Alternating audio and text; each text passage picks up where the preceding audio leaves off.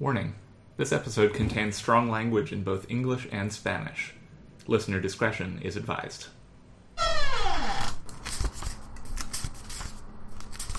Hello, and welcome to Tales from the Trunk, reading the stories that didn't make it.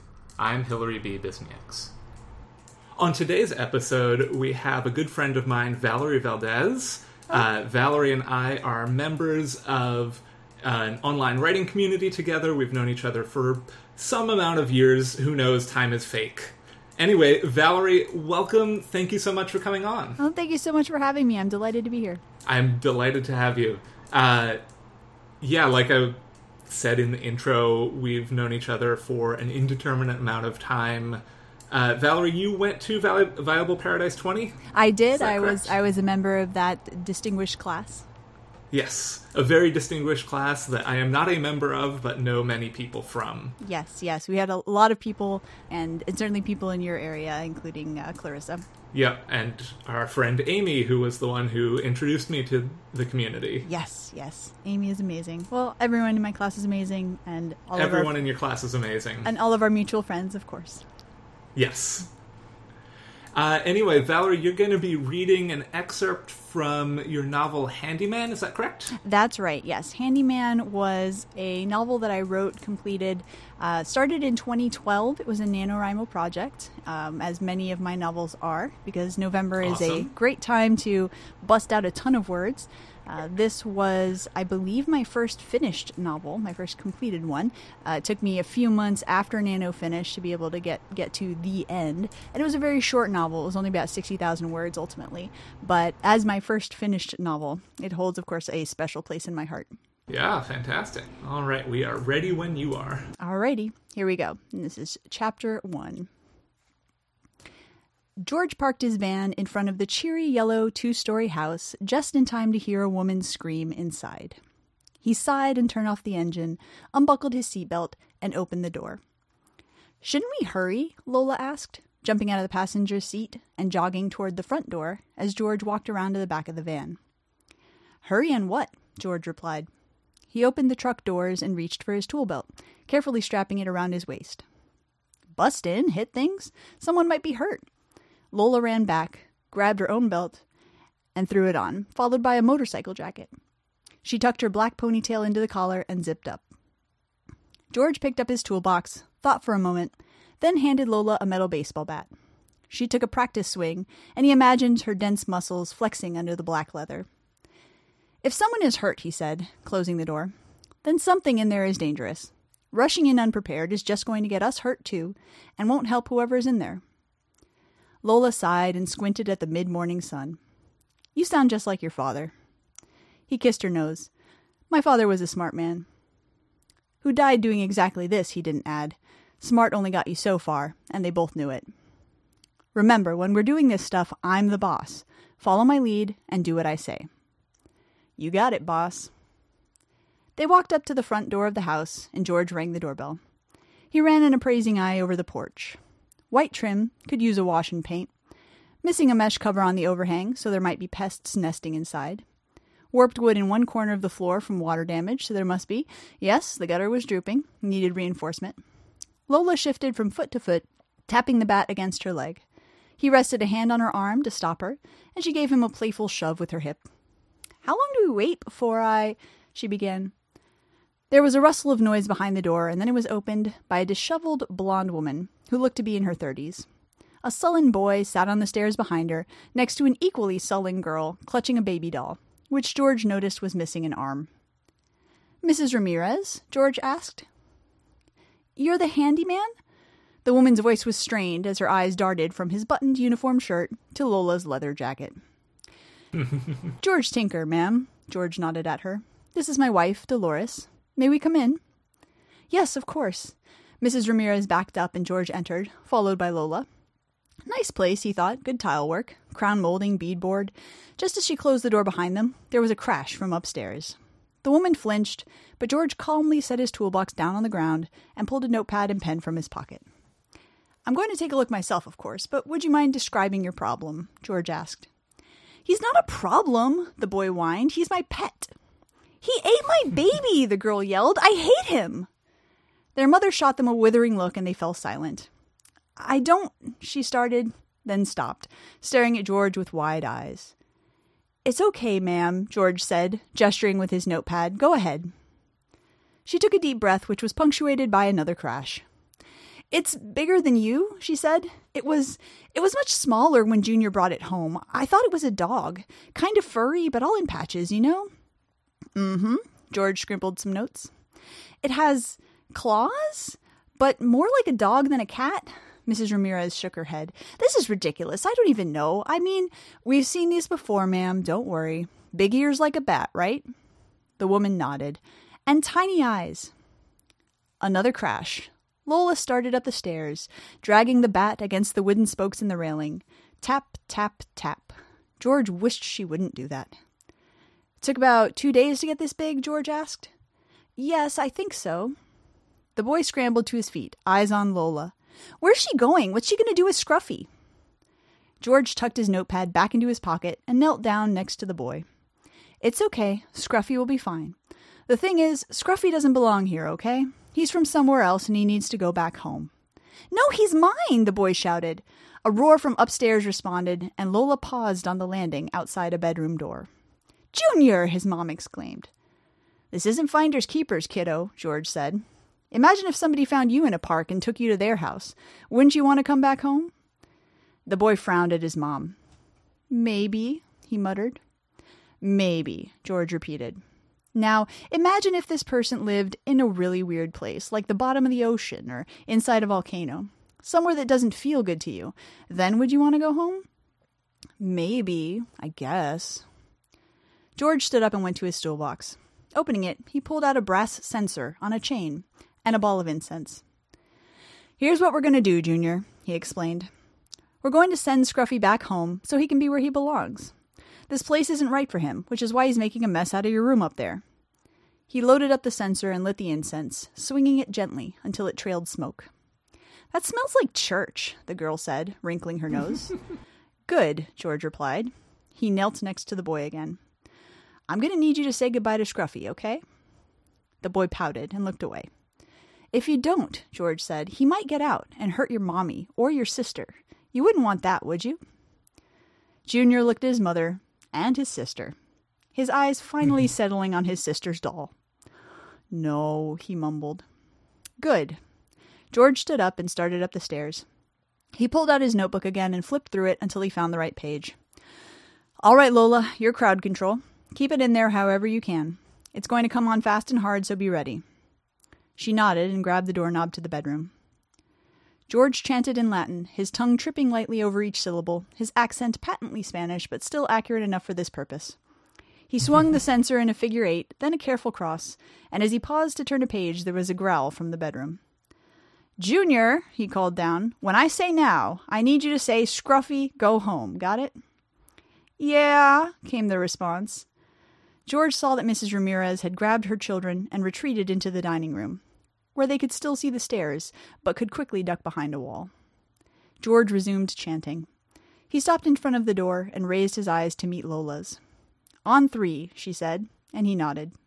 "One," she raised the bat. "Two," her grip on the doorknob tightened. George blinked smoke out of his eyes. "Three."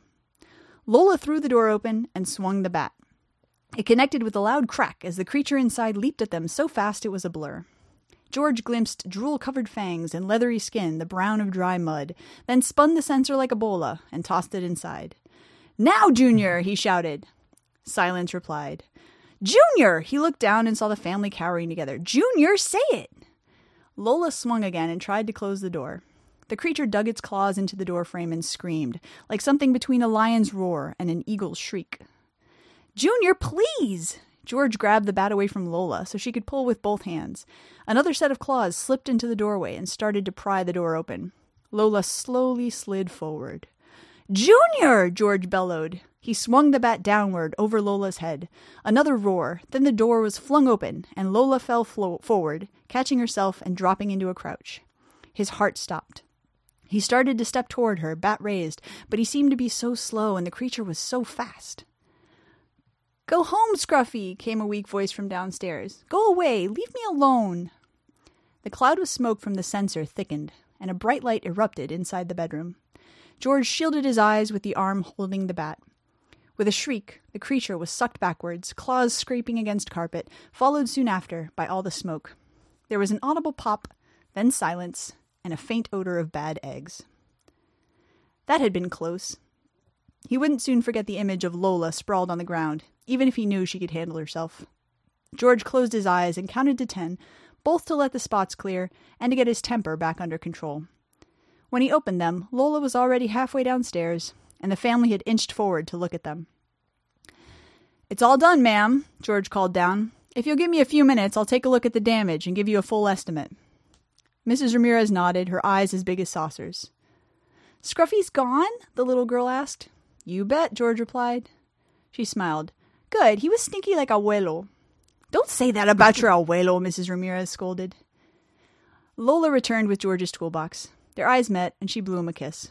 Definitely too close, he thought. He should never have let her come along, but his last physical assistant had quit after the incident with the Cuegle. Not George's fault the guy had underestimated how strong the thing was, but that's how it went in his line of work. He pulled out a measuring tape and turned to look at the room. Clothes and toys were strewn everywhere, along with what looked like the remains of pillows and mattresses. The walls were shredded, and he wondered what the floor looked like under the mess. He picked up his sensor and stowed it absently, appraising the damage with a critical eye. "Well," he muttered, "they're certainly going to need new drywall." Oh, that's fantastic. Thank you, thank you. That was super fun. I'm in awe of anybody who can do NaNoWriMo. um, as somebody who has made... Uh, what year is it now? twenty nineteen? Yes. So yes. I've probably made six or seven attempts nice. At various levels of creating an outline. Yeah. And I think I think the most successful I've ever been was the year I was already writing a novel and decided that I was going to finish it during NaNoWriMo and still didn't. Oh boy. You know, for a, for a variety of reasons, but it's always been an aspirational goal of mine, but not one that I actually think is my style. Oh, yeah. I mean, it's definitely a challenge. Obviously, you're writing quite a lot of words in very little time, which is itself mm-hmm. somewhat unbelievably challenging. Yeah. But also, you're doing it in November, which is typically a very uh, difficult month for people in terms of holidays, you know, travel, family time, things like that. Mm-hmm. And so while that isn't mental health associated with all of those. Absolutely. And so even even just considering the emotional landscape of people during November, uh, not to mention the literal physical limitations that often occur, um, it's it's a very difficult month. And at the same time, it is one of those things where if you can do it, then you can kind of do anything. It's it's like it's it's mm-hmm. like you can fly, you know, if, if you can do nano. Yeah. Um, but that said, it's it's not something that works for everyone. It's not something that necessarily produces a draft that people can make anything out of. I'm, I've when I say that that was my twenty twelve nano novel, um, and that I finished it in early twenty thirteen. I mean, that was my hold on now. I'm going to count one two. That was my eighth novel. So just to give yeah, you an that's... idea of how many times I had yeah. tried before that. And and I had won Nano before that year. It's not that I hadn't won, but I had never, after Nano finished, felt compelled mm-hmm. to keep going, to get to the end. It always felt like I had just kind of blown through all of my emotional energy. I had just run out of mana, and that was it. I was done. And uh, and I kind of never looked back at, at any of the previous drafts of other novels. So this this one, like I said, holds a special place in that it was the first that I said, no, no, I am going to finish. You have to finish things. Otherwise, where are you going to be with this this whole novelist business? So I think that that's really valuable. Uh, last episode, we talked about this idea of being kind to yourself, and that one of the things as a writer of being kind to yourself is giving yourself permission not to finish things. Oh, for sure, yeah. But there is, you know, if you want to be a novelist, and, and this goes back to something I think Mary Robinette Kowal has said to me personally and also in other venues, is that in the beginning, you have to learn to finish things before you can learn when you don't have to finish things. Absolutely, yeah. And and it is difficult to develop that sense of what is worth finishing and what is not. It's difficult to um, to find. It's kind of like, okay, so Maria Kondo is a big thing right now. And so mm-hmm. um, in some ways, it it is like developing and fine-tuning your sense of joy when it comes to mm-hmm. deciding what stuff is worth revising, what stuff is worth finishing even, you know, what you're going to use your time on. Time is a precious commodity. And so part of self-care is deciding what things you are going to use your precious time on and your emotional energy. And so knowing and, and even being able to know the difference between a sort of natural inertia that occurs in terms of, mm-hmm. you know, I I'm a, I need to push through this kind of midpoint block. It, uh, you know, I'm stuck in the middle, and I just have to keep going. The only way out is through. This is, you know, the Mines of Moria or whatever, and I just right. need to I just need to get out, and then I'll be able to keep going. Uh, versus, this is actually not worth my time. This is not worth continuing. This is not worth investing myself in because I, you know, because of any number of reasons. Honestly, there there can be a lot of reasons why you don't want to finish something because your skills have leveled up to a point where it's better and more fruitful to take them to a new project, or mm-hmm. you determine, for example, Handyman, even though I finished it, after I finished it, and it, it took a couple of years to kind of really understand what what was giving me some agitas about it, but I realized that I was approaching it from a particular perspective. And ultimately, it was not a story that I should have been telling.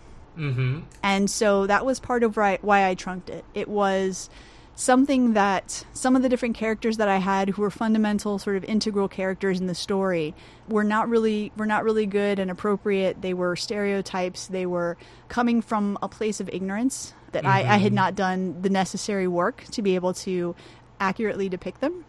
And so I had right. to take that step back, you know, kind of swallow my lumps and accept that I hadn't done what I needed to do to make this a book that I could be proud of. And I had to accept yeah. that, you know, again, using my time to completely gut and revise the novel to make it something that I could be proud of would would be potentially wasteful, when instead what I could do is write something new, write something different, take the lessons that I'd learned in writing this novel uh, to a, to a different story. Mm-hmm. Yeah, and it takes a lot of like it takes a lot of wisdom to be able to see that, and mm-hmm. I think that's something that it, it's another muscle in writing that you have to develop, is that wisdom of of whether this is something that's worth pursuing. And you know, it, it's empathy is such a wisdom is such a such a muscle that needs to be built and needs to be maintained, because there are lots of times that I think we've seen blowing up in Twitter discourse all the time that there are these novels that are being published that are like, you know, not not own voices, but, mm-hmm. you know, something doesn't have to be own voices to be non-harmful. Right, exactly, exactly. And that was essentially what came down to in this, is that I felt like what I had done would be harmful ultimately. And even though mm-hmm. I had, of course, the best of intentions, Um, I, I would hope that the people who know me know that I am, I try, I try, but it's, it's definitely good to be able to take that step back and look at what you've done and say, you know what, this would be harmful. This would be problematic. And so better that it not see the light of day, better that it not uh, make it out in its current form. It's like, could I potentially sell this novel? No, because it actually sucks and needs a lot of work. But yeah. But that said, even if I sat down and I did give it kind of the the the amount of time and polish to take what it is in its current form and, and make it, you know, it's urban fantasy. It's, it's kind of, you know, it's a fun little story. It takes place in Miami because I love to set things mm-hmm. in Miami. I feel like we have uh, a dearth of fantasy and science fiction and, and urban fantasy and, and similar stuff that, that happens here. And, and I, I try yeah. to, I try to set things, you know, in places that are kind of close to my heart whenever possible. Um, but that said, ultimately, yeah, I was I was just not doing a good job. And even if I sat down and polished it, would I be able to sell it? Maybe. Would I would I then later be one of those people on Twitter feeling like a total fool for what I'd done. Yeah, probably. Mm-hmm. I've definitely... I haven't written anything as big as a novel that I've felt that way about. I mm-hmm. mean, the the one novel that I have completed, big air quotes that you can't see over audio, listeners, um, definitely, like, looking back at it now, I'm like, I like some of the core of this. I like the ideas in it. Maybe I'll revisit it, but there are a lot of things that are capital P problematic in it that, yes. you know, I'm... I am way more grown than I was seven years ago when I first wrote that. Exactly. And that's basically where I was, just seven years ago. And, you know, they have the old saying about how all your body cells replace themselves every seven years. Well, you know, seven years ago, it, it's it's not that um, I was a, a terrible person seven years ago, but I was a different person and I was a, a less thoughtful person. And I certainly have learned a lot in that time. And I would hope mm-hmm. that today...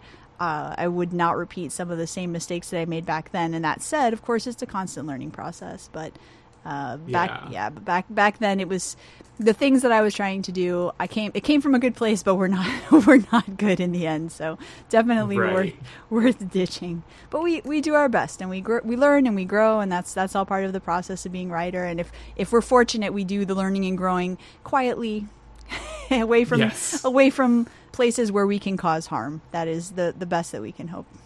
Yeah.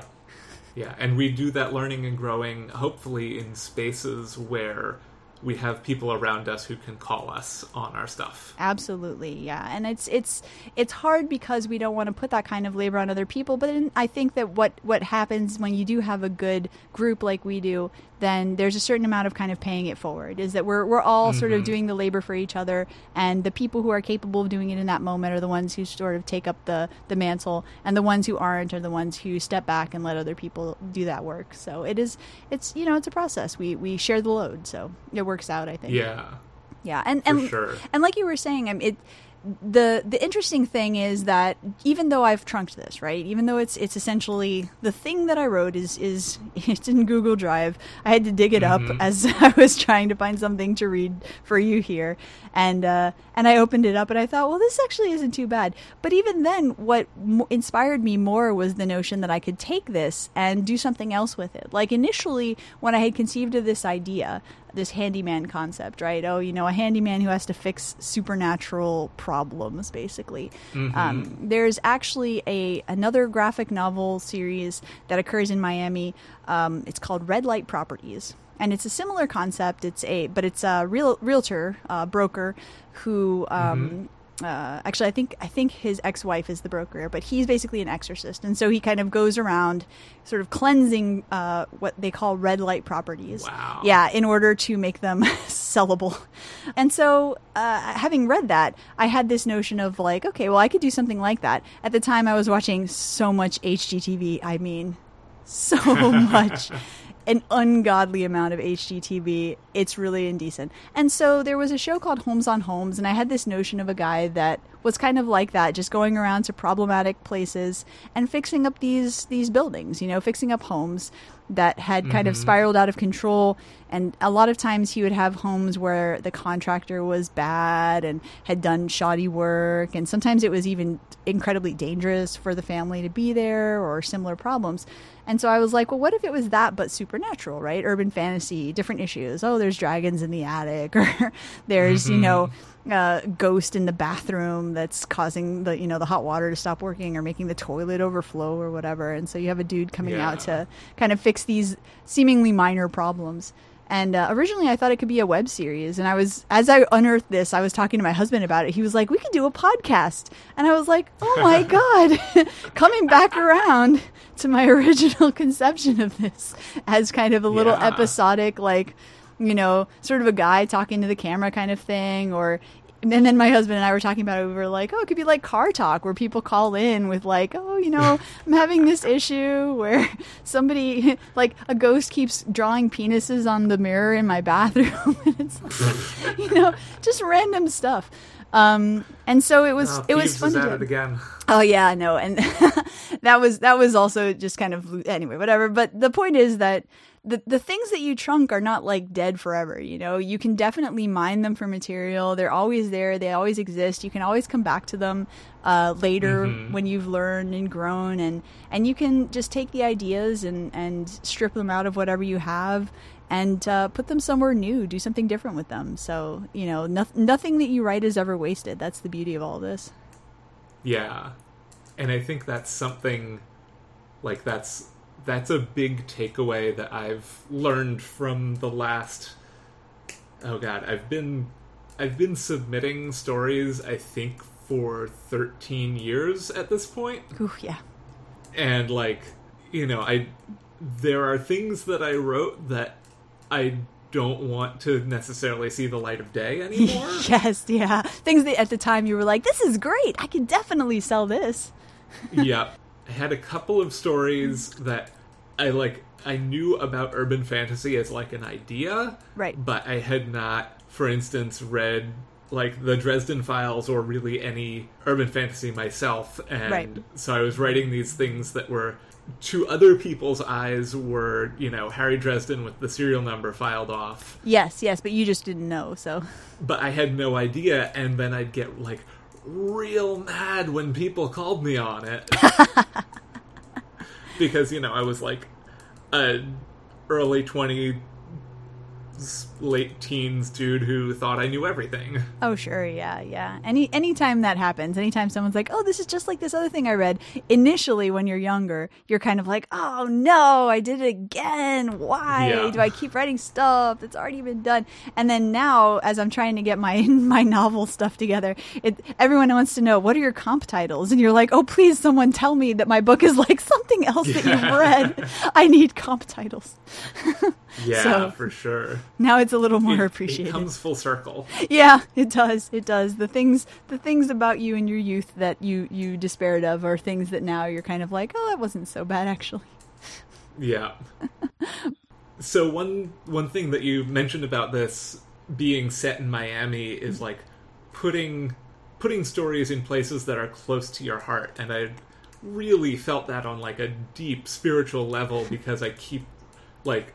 half the things I write are set in the Bay Area where I now live, mm-hmm. but especially initially, like, everything I wrote, unless it was, you know, secondary world, everything was set in Philadelphia, because it's just, like, it's the city I know, and especially for Philly, it feels like one of those places where you don't see it in media that much. Yeah, and... And I'm yeah. wondering, you know...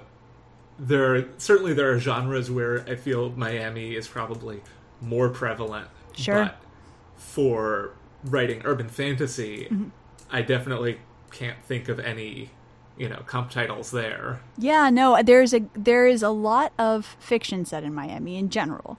Mm-hmm. And and less, but less speculative fiction. So in terms of regular fiction, obviously you have your Carl Hiaasen, who sets stuff in mm-hmm. Miami. You have Dave Barry.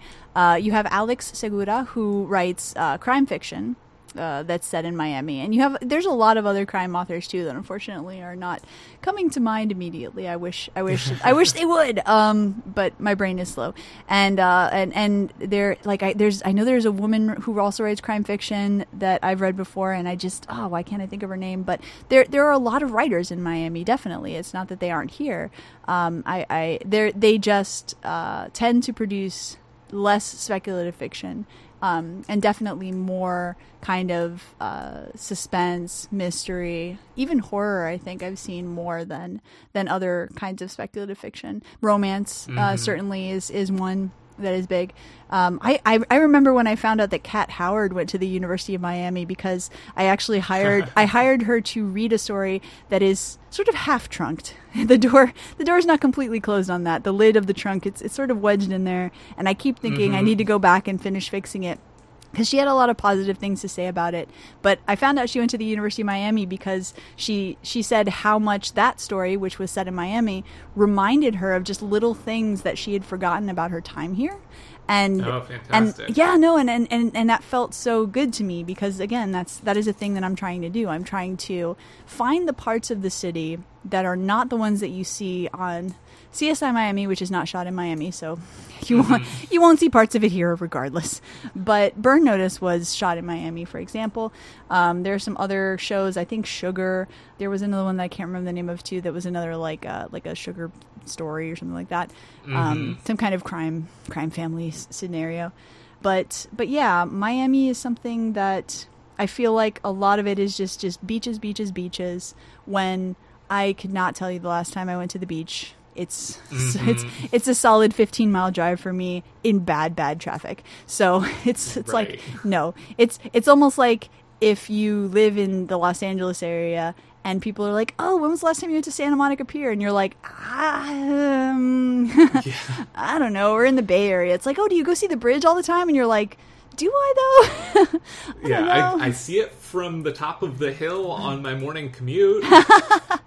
But, yeah. like, yeah, I, I don't think I've come to think of it, at least without going, like, to the north or the south. I don't think I've been to the Pacific Ocean since I moved here, like, at San Francisco. I've been to the Bay because I do my grocery shopping right mm-hmm. off of the Bay. Right. And, like, I've gone to, like, Half Moon Bay or Monterey, like, places mm-hmm. like that that yeah. are, you know, I'm going there for the beach. Yeah. Or for, not the beach, California beaches in Northern California, what are we talking about? Like, I'm going to see wildlife there or whatever, but I'm not going. You gonna jump? You're not gonna jump into the, the Pacific? Ocean. No, no, no yeah, swimming. No, no, no.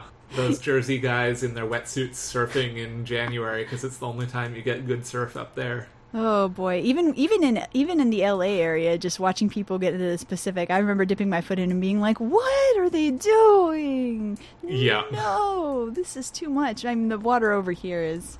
Definitely a lot warmer, I can Balmy. Say that.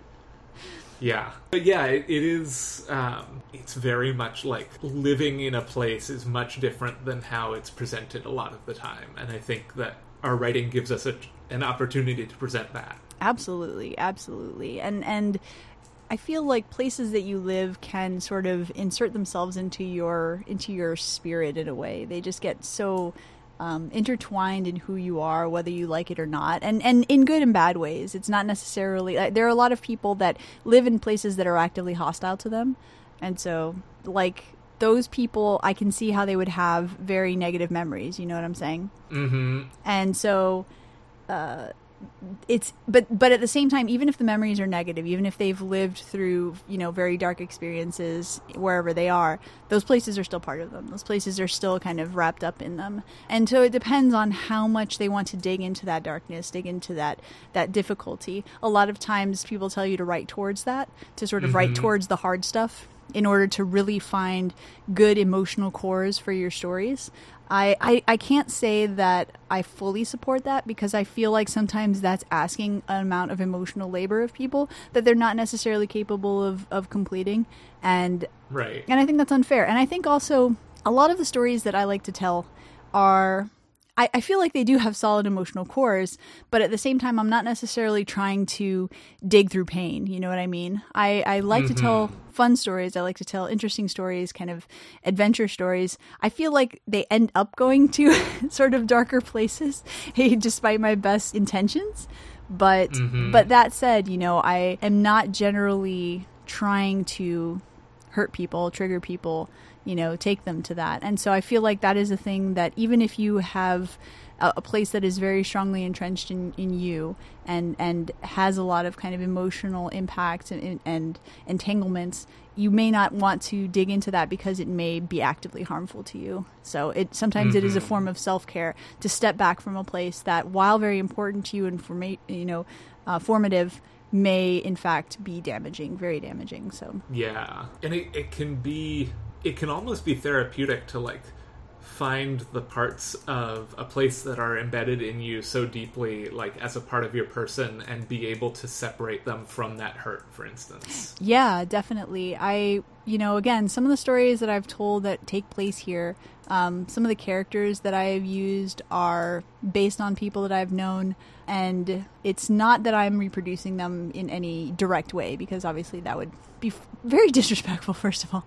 But mm-hmm. um, but I but I of, I often use them kind of as as a basis, and it is sometimes a way for me to process my relationships with those people. Um, the ways in which we interacted with each other. And I don't mean that in a way that is denigrating them. If anything, a lot of the times I was maybe not a good person towards them, a kind person towards them. And so mm-hmm. sometimes in, in people will often think that writers are, you know, writing themselves into stories. And that's absolutely true, but often not in the way that people would think. A lot of mm-hmm. times, a lot of times the characters that you're writing, you know, they think, oh, you know, you've made yourself the hero. Well, no, maybe I'm the villain in this one. Maybe I'm, maybe I'm that awful side character that you didn't realize was, you know, it's, it's like, no, the, there's a part of me in, in almost every character I write, just because, of course, that gets you to the verisimilitude that you want when you're writing something. But, mm-hmm. uh, but it's not necessarily the good parts. It's not necessarily the aspirational parts. It's not necessarily that I'm writing some sort of perfected version of myself. If, if if anything, sometimes I'm digging into the parts of me that I don't like and examining them and trying to figure out, you know, my way through, I guess. Yeah. So sort of circling back to Miami specifically, mm-hmm. I've noticed a thing with when I put Philadelphia in stories that there are there are details, you know, obviously sometimes you just put in details that everybody else looks at them and they're like, huh? Because they just don't know them. Right. And that, you know, that's a pitfall of writing in general mm-hmm. of, you know, you have, like, so strongly pictured this thing in your head that you don't put it onto the page and then people are confused. Oh, yes. But what I'm wondering about specifically, because you're writing about a place you're very connected with, is have you run into things that are just, like, funny little quirks that people don't necessarily like, that make make people scratch their head, but aren't like, you're leaving something out, obviously. It's more the the example I'm thinking of for myself is that in Philly we don't say down, like, nobody goes downtown. You go to Center City. Okay. That's just that's what the downtown area is called. And everybody knows that, but I threw Center City into a story once and someone was like, without naming Philadelphia. And mm. someone was like, is Center City the name of the city? And so I'm wondering if there are things you've, like, regionalisms you've come to notice only through writing, or that you've, like, that you've come to notice are not universal. Oh, gosh. Okay, so I don't know if I can think of anything super specific, but I, I will do my best. So there are, as I've been writing my current novel, and a little bit when I was writing Handyman, Uh, because that was sort of, I, I was, I want to say the year before that was when I really, really started embracing the whole, like, let me write what I know, let me write the places that I know, mm-hmm. and and let me write them in a way that's authentic to me. So Handyman was one of the first where I was like, I'm going to write a Cuban-American guy who is married to a Cuban-American woman, you know, second-generation people, parents came from Cuba, like, that whole kind of narrative, because it was so familiar and personal to me. But in more so in the novel that I'm working on now, which has a lot of Spanish in it, actual Spanish, where Handyman, I was still shying away from that. I was still worrying. I was still writing for, you know, the the sort of white audience that one assumes, mm-hmm. the, the English-speaking audience, worrying about including Spanish in the story because I didn't want to alienate people. But with the one that I'm working on right now, there are so many times when I've tried to figure out slang or something, or, or just different ways of doing something, saying something, different foods. And it's been like, is this something that is Cuban? Is this something that is just mm-hmm. my family? Is this something that is just my friends that we used to say with each other? Is this, what is the rating of this podcast? I don't know how many, what we words. We can swear on this podcast. Okay, just checking. I mean, it's, it's yeah, I I try not to swear because I have small children and they are impressionable. And soon the baby is going to start repeating words in a way that will yeah. be, will come back to bite me. So I'm I'm trying to trying to control my language. But even just how to spell certain words was definitely very challenging because you don't necessarily find them easily. Mm-hmm. Just Cuban slang, things like that. And so one one thing that we say here And and I think that it has gained kind of more widespread prominence. But, you know, we talk about how we're comiendo mierda. And so, mm-hmm. what are you doing? Ah, comiendo mierda. And, and it means eating shit. And it's kind of like people will be like, you're eating shit? What? Are you? And it just means you're like just, just screwing around. Just like, what are you doing? Ah, just comiendo mierda. You know, I'm watching a cartoon. I'm, you know, staring at my phone. You know, I'm not oh, doing. I love that yeah, so it's much. Like, I'm not doing anything important. I'm just eating shit. And and when you're bilingual, when you when you speak in Spanglish, you'll say it in English, you'll say it in Spanish, and you kind of go back and forth. And but then every once in a while, you'll say it to someone who is not from here, and they will just get very very confused by, what do you mean you're eating shit? What is that bad? Like, what is that? I don't understand. And uh, and you have to be like, no, no, it's not a big deal. Or um, you say, you know, where are you going? Oh, I'm going to Casa Carajo. And, and that's like saying B F E, which even B F E is something that is not necessarily a widespread thing. And it's just, I'm going mm-hmm. somewhere that's really far away, you know? Right. And and that's sort of a Spanishism that people don't necessarily understand. What's Casa Carajo? You're going to the the house, the crow's nest house? I don't understand.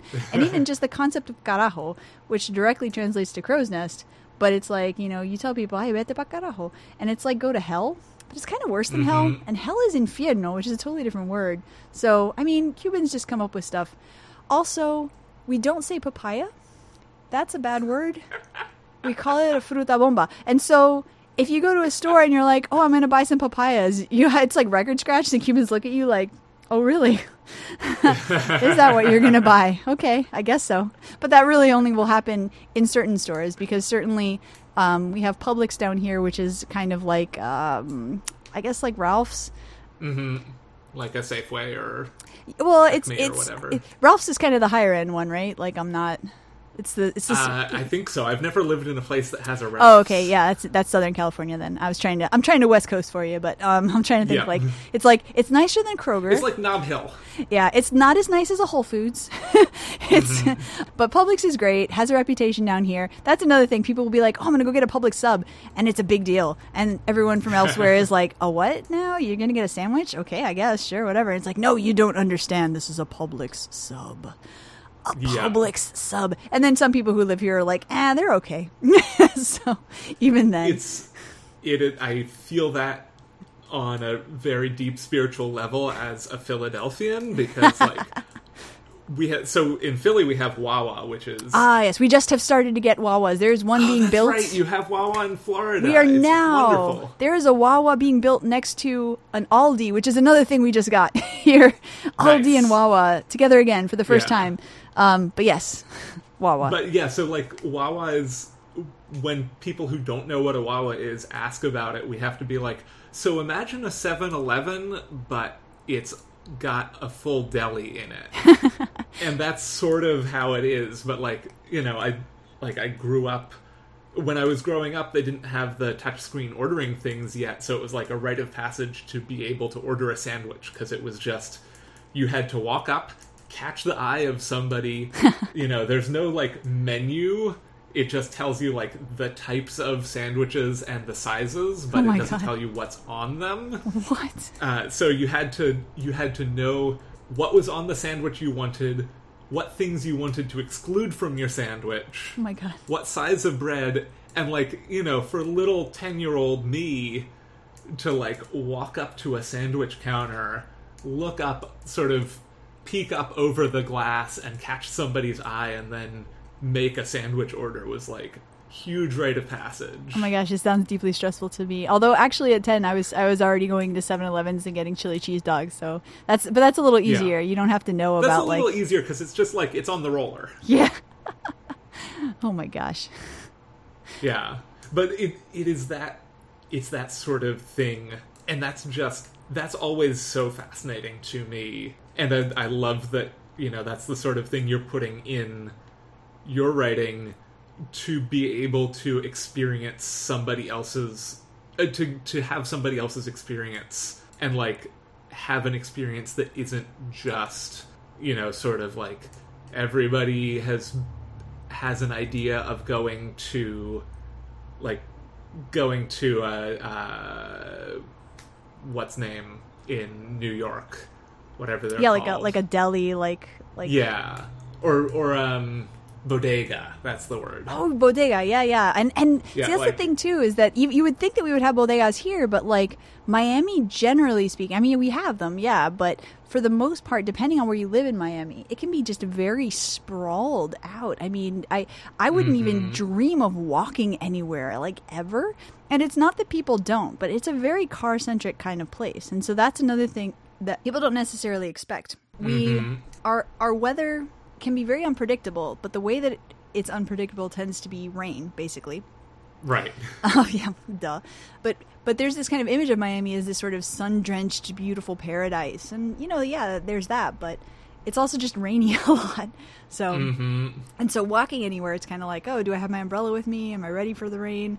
And it's just too hot. It's too muggy. It's nobody wants to walk anywhere. It's it's yeah. you know, a mile to the nearest place, and then oh god, it's just awful. I hear you. I swear we'll get back to writing at some point, but I'm just having too much fun with this. When I first moved to Oakland, I was listening to Pandora Radio, and they were running some competition of like, you could win a trip to the Pandora offices to be a music analyst person for a day or something. Oh, wow. And like, they didn't say, they didn't say sunny Oakland, California, but they, you know, they would, they were talking in these ads that would come on like every three songs, like, you could win a tri- trip to Oakland, California. And the sunshine was implied in the way they said it. Oh my gosh. And I was, you know, sitting in my office in Oakland at like ten in the morning on in on a July morning, and I looked outside and it was just fog. Like I couldn't even see San Francisco. And so it's, you know, it's like when you're in San Francisco, you can spot the tourists because they're the ones wearing San Francisco hoodies and like which they have just purchased. Yes, and same thing here. You can spot the tourists because they're wearing like like really flimsy ponchos that they just bought at the Walgreens. Like yeah. It's like, oh no, it's raining. What are we going to do? I don't know. Yeah. I I have like seven umbrellas that I just buy them at IKEA because they're like three dollars each. And I just have them. Yeah. They're everywhere. I leave them all over the place all the time because that's, again, it's the na- the nature of living in Miami. It's like, oh, I brought my umbrella because it seemed like it was maybe going to rain later. Uh, wasn't yeah. sure. Even if it looks like it's not going to rain, chances are it'll probably rain in the afternoon. That's just life. And so, yeah, you just For end sure. up leaving umbrellas all over the place. Whoops. Whoops. Yeah. Well, getting back to writing, though, like, one of the fun things is you had kind of mentioned earlier. It's like, yeah, okay, so you can do a lot of urban fantasy stuff if you want, or horror or whatever, and setting it in real life places. But second world fantasy, so one of the things that I like to do is take elements from my daily life and figure out how to transplant mm-hmm. those in second world fantasy, because I think that's really cool, too. So, like, the notion of, okay, yeah, you live in a place where it rains all the time, and so people are always carrying umbrellas around. You don't see umbrellas mm-hmm. in fantasy. Like, that's just not, you know, Jon Snow is not standing out in the snow with an umbrella on, you know what I'm saying? Like, yeah. it's just not, not a thing they worry about. And even, even just the notion that fantasy can occur in places where there's no snow seems kind of foreign sometimes. So, mm-hmm. like, when I'm writing second world fantasy, I often tend to set it in places that are more tropical, subtropical, you know, islands, peninsulas, mm-hmm. things like that, wherein you have just kind of heat all the time and rain and, and hurricanes and all of this stuff that doesn't tend to show up in fantasy novels because of the fact that most of the people writing them sort of default to a European temperate climate with, you know, seasons. Our seasons are the wet yeah. season and the dry season. Like, it's yep. is it is it raining or is it not raining? That's kind of the differentiation. You know, sometimes we'll get cold spells. Sometimes the temperature will drop, but we're talking, you know, individual days more or less, and the rest of the time it's just at least seventy degrees, usually yeah. in the eighties. yeah. I'm reading T. Kingfisher, or Ursula Vernon, yes. uh, writing as T. Kingfisher's uh, The Clockwork Boys right now, mm-hmm, mm-hmm. and I just, like, just ran across a paragraph where she mentions defense contractors, and I was like, I just had to stop and absorb that for a second, because I was like, I have never seen, you know, in, in any of fantasy I've ever read before, I've never seen somebody talk about, like, defense spending. Oh, yeah. Yeah. There there are so many kind of unmined places, or places that have been discussed, but in books that don't get as much traction for whatever reason. Because, mm-hmm. of course, like, it's very easy to say, oh, you never see this. Well, I mean, I, I believe Tobias Buckell has, has written many fantasy things that are set in, in island-like places. And so it's not to yeah. not to say that I'm the first or the last person to do similar stuff. So I don't hope I'm oh, not... I'm, no, no, I'm not implying that in the slightest. But... um. But it Toby, is forgive us. Yes, no, no, no, not even. Um, but uh, and, and and and just and other people too. I mean, obviously, it's it's something that does get done. It's it's not to mm-hmm. imply that it doesn't, but that it's not the default. And so it's always fun to to find those things where you can pull from your own experience and and put them into another world um, where where it is it is the norm, it is the default, and you don't have to worry about, like, you know, defending it, establishing it, doing anything to, to. And I know that, for example, Sylvia Moreno Garcia has that issue. She, even just in writing from her own experiences about growing up in Mexico, she's had people tell mm-hmm. her, like, this isn't what Mexico City is like, and she's like, I was there though.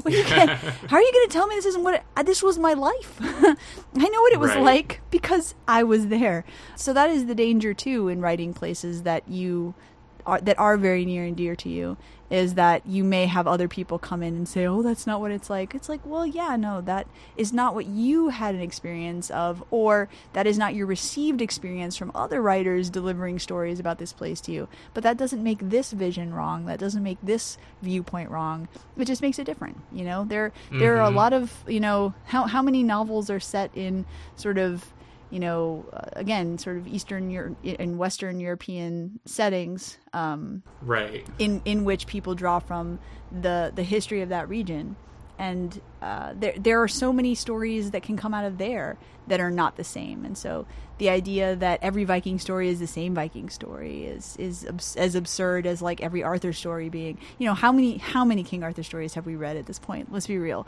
Too and, many? Too many. And so the idea that there has to just be one, like, Mexican-er story versus mm-hmm. thousands of King Arthur stories, it's like, come on, guys, be real. We can tell a lot of yeah. different versions of this, and they're all perfectly valid. Yeah. So since we're getting towards the end of the show, I was wondering if uh, time machines come keep coming up.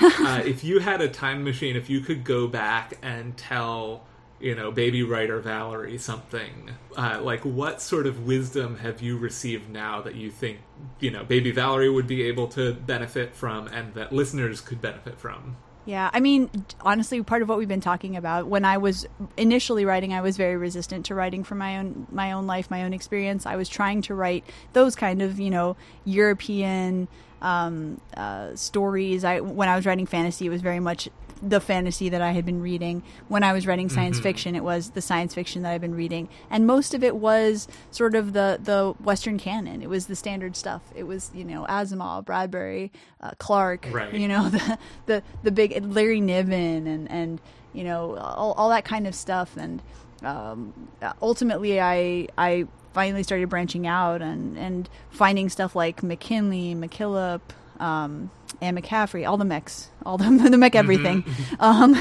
Mercedes Lackey, McMaster Bujold, yes, yes, um, and you know uh, Ursula Le Guin, and and and Diana Wynne Jones was like a revelation to me. But yes. just the the idea, you know, it, write the things that are close to you, but also make sure you're reading outside of the canon. I mean, today, thankfully, we have such a wealth of stuff that young Valerie mm-hmm. just didn't know about at the time. I mean, if I could go back and, and you know, hand her some, I don't know, like Butler or something, like just just shake her. It's like, don't yeah. just just put down the Piers Anthony. let's not let's not yeah. Don't waste your time on it. Read this other stuff. I, I, I wish I could do that, because there's just so much good stuff going on that feels like it's new and feels like it's recent, but, but started so long ago.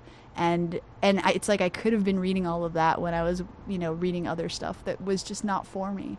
And, um, yeah, yeah. And, and so that's, that's definitely one thing, but also, like, you know, be okay with letting go of stuff, because that's, mm-hmm. you know, um, as as much as completing stuff is vital and important, it also, like I said, you know, way back at the beginning, it's it is important to develop that sense of, does this spark joy, and mm-hmm. and and is this something that comes from a place that is deep and important to me in a way that will help me keep going? Because again, it was um, twenty fourteen was when I started writing Chilling Effect, which is my novel that's coming out. So it was two years after mm-hmm. Handyman, and in, it really was a novel that was kind of very near to my heart. It was it was characters that I loved. It was pulling from, you know, all the video games that I wa- you know played growing up, and movies that I watched, and cartoons, and just just all this stuff that I had consumed, all of the, you know, detritus, cultural detritus of my youth, and and all the things that mm-hmm. I'd collected over the years, like a katamari, you know, like I had just